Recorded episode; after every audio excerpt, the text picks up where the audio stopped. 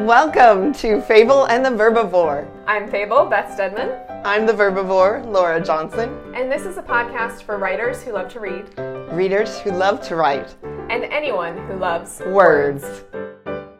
For today's author answer episode, we have Francesca Bryan with us.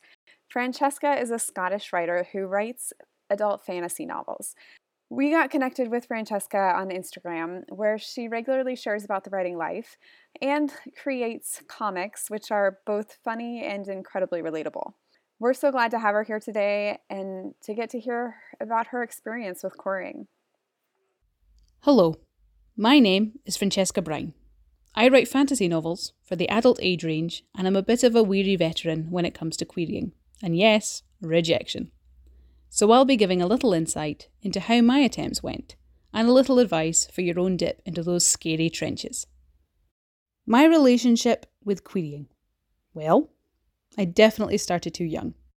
However, I have learned a lot, but mainly with querying, I find there's a sense of not really knowing what you're doing. Sure, you can research the market, look into agents, find their wish lists, and prepare until the cows come home. But really, so much is left to chance, and timing within that chance. But I'm getting ahead of myself. I first queried back in the mists of time when I was about 14, so that's about 13 years ago. Where I grew up, the internet was uh, troublesome. Back in the days of dial up, of having enough time to make a cup of tea and half drink it before a single website had even loaded. Beyond that, I was clueless. There was no local writing group, I knew no writers. There were no writers in the family, and I had no idea about online forums and such, due to the aforementioned internet joys. So, how did I tackle my first query attempt? Well, I didn't know about agents. I sent directly to publishing houses. Me and my mum scored through the local library's fantasy section, noting down the publication houses. Yep, we went through the books and noted down addresses from the front pages. Along with that, it was all printed and sent in physical form. No emails. Madness. So, perhaps predictably, my first round of querying didn't exactly go well. But it didn't go awfully. I've no idea if publishing houses were even accepting unsolicited submissions in those days, but I did get some responses. There were many no responses too, and a couple of cheers but no thanks. But along with those were some really encouraging responses. I have those letters buried somewhere. Can't recall where, but I think it was from Random House, perhaps, that I got a very sweet rejection. Sounds silly, maybe, but it was very kind. They said no thanks, obviously, but they also encouraged me to keep learning, keep going, to keep writing. I hadn't really had that encouragement from anyone official before, so it was a huge win for me, and likely a big reason why my stubbornness continues to this day. So, fairly soon after that first round, I did it again. First things first, I removed my age from the covering letters, because of course it was my young age putting folks off, not the purple prose choked writing.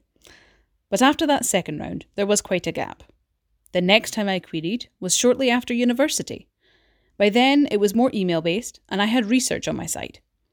I was submitting my creative dissertation, an entire narrative within 15,000 words. I thought it was an advantage at the time. I do not know if it was or not to this day, but anyway, I sent it out with the explanation of it having been expanded since I graduated into a full length adult fantasy novel. And what do you think happened? Well, I got my first full request from an agent. I was thrilled. Fresh out of uni and maybe getting published right away. Wow, I couldn't believe it. And then, well, I guess they didn't like the full product as it resulted in a very nice, but still final, nope. So at this point, and I see no shame in admitting to it, I very nearly gave up on writing. I was 22, I'd written 11 novels, felt confident in my ability to write, but became rather jaded towards the querying process and the publication world as a whole. Academia hadn't helped either there having been a rather large bias against anything genre fiction as opposed to literary, or at least in my experience there was. So, in the wake of my failed full request, I was very unsure of what to do with my writing. At a crossroads, if you'll excuse the poetic poncy phrasing. So, what brought me back? What put my pen back to the page? In all honesty, it was letting myself just create for the sake of it again. I put querying on the back burner and just played with my ideas, like I had when I was 12 and just wanted to try out writing a book. Jump to January of 2019. I had a new project, it had been edited, sent to betas, reworked a dozen times, and finally I felt ready to have another bash at querying. I had matured, my writing had as well, and the idea felt commercial. Perhaps naively, I felt quietly optimistic. That optimism came to a screeching halt, though, when agents didn't feel right for the work, their lists no longer had room, they apparently had no real experience with fantasy, despite listing it in their acceptance areas, and, well, long story short, it was another round of nope. If you're starting to think I'm a bit of a masochist, you're not alone. Now we enter January of 2020. This is where I proper mess things up. Submitting in January is advice I've heard from several sources over many, many talks and functions with agents. January was the time to submit, no doubt about it. So January it was. I worked myself to the bone in the December prior and completely strung myself out to get prepared in time. I sent the queries all at once. I know the advice is to do it in small batches, etc., but I've literally never had agent feedback on a submission, so I just send them all at once. My bad. Sorry. And to be honest, initially, it seemed the timing had paid off. I got a good dozen responses within the first two weeks or so. All rejections, but at least they were prompt. The issue with this latest round, though, wasn't the rejections. It was that I'd completely burnt myself out, made myself ill even. Not a great strategy. So, the main thing I take from my repeated laps of the query trenches is a very big learning curve. I felt the sting of rejection plenty, from when I assumed it was due to my age to when I had to take stock of the flaws in my approach. And so, after all that, am I still stubbornly pursuing traditional publishing? For now, yes. I still intend to send to agents in a couple of months. At the moment, my most recent project, Rogue Realms, is with the second round of beta readers, so it won't be long till it's next up. So, there's the rundown of my various experiences thus far. But what about the process itself? Well, it's fiddly. For anyone diving in for the first time, my main advice is to prepare ahead of time. Planning on sending in January? Start preparing in November. You have to find the agencies that are open, then those that accept your genre, then the agents best suited to your work. Then you have to check their guidelines. Everyone's are different, somehow. Some agencies have general ones, but some agencies allow each agent to further refine those requirements for themselves. So for me, it's all about lists. File differences are the biggest headache for me, but also the easiest dealt with via preparation. Some agents want two chapters, some want one, others three. Some specify word count instead, be that 10,000, 5,000, or 50,000 words. For those, I tend to chop off at the closest chapter, as long as it's under the limit. Otherwise, you're potentially stopping in the middle of a chapter, and whilst it gives the agent more story, it can look sloppy. Then there's the synopsis variations. Some want one to two pages, some only one. I've even seen a hundred word requests. It's brutal. Sum up your 90,000 word fantasy book in one page. Oh no, now it's a hundred words. Good luck, buddy. But, and I do underline that, but, the agents make us dance like this for good reason. It's to thin the herd. Because if you can't take the time to refine your query, then I guess they don't need to take the time to read your stuff. These agents get dozens and dozens of submissions every single day. They have to refine it somehow, or else no one would get read.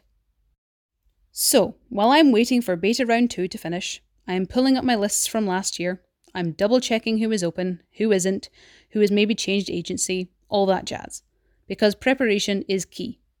If I can get it all done prior, then when it comes to sending, all I need to do is attach some files, tweak my covering letter for that specific agent, and then whoosh, off it goes. It's still draining, duh, but it's a lot simpler than scrambling to do all those variations and tweaks on the same day as pressing that all important and always daunting send button. One thing that's still hard though, despite how many times I've queried or how much I organise, make lists, and prepare, is the waiting. Oh, the waiting. Some agencies say four weeks, others eight, some even 12. and some of those are just assume we don't want it if you don't hear from us, rather than a date to expect a response by. It largely depends on their size of team, their submissions volumes, etc. But even with those guidelines, the waiting can last months, so find something to stay busy with. In all honesty, I don't think it'll ever get easier, and a small part of me is glad. It means I'm still excited, still nervous, still invested. Though I will admit, the responses that appear nine months later and sucker punch you with a rejection for something you forgot you even sent, now those are a special kind of ouch. So, after all that, I hope I haven't bored you to tears. But if after all that you're still with me, I'll just say this I am still hopeful, because I still believe in what I write. For now, I'm still set on traditional, but at the same time, I've been building my catalogue of novels and if it turns out the traditional world of publishing isn't open to me, I'll start looking into self publishing instead. Self publishing isn't something I've ever sworn off of, and in all honesty, I think all this query trench time is good for preparing me for that potential new stage. But either way, it's going to happen. I will be published. I'm too damn stubborn to accept anything else, and little 14 year old me wouldn't stand for anything else either. Okay, I have to admit, the first time I listened to this, I actually choked up and got teary. So thank you, Francesca, for your inspiration and just your encouragement to persevere. I love the determination that you have and just your, your commitment to your work. Thank you for sharing that with us. We hope you've all enjoyed this episode with Francesca Bryan and that you check out the links in the show notes to find out more about her and her work. We also hope that you keep reading, keep writing, and keep putting your voice out there. Keep trying. Even when it doesn't work out right away, persist, just like Francesca. There's people out there waiting to read your books, so keep going.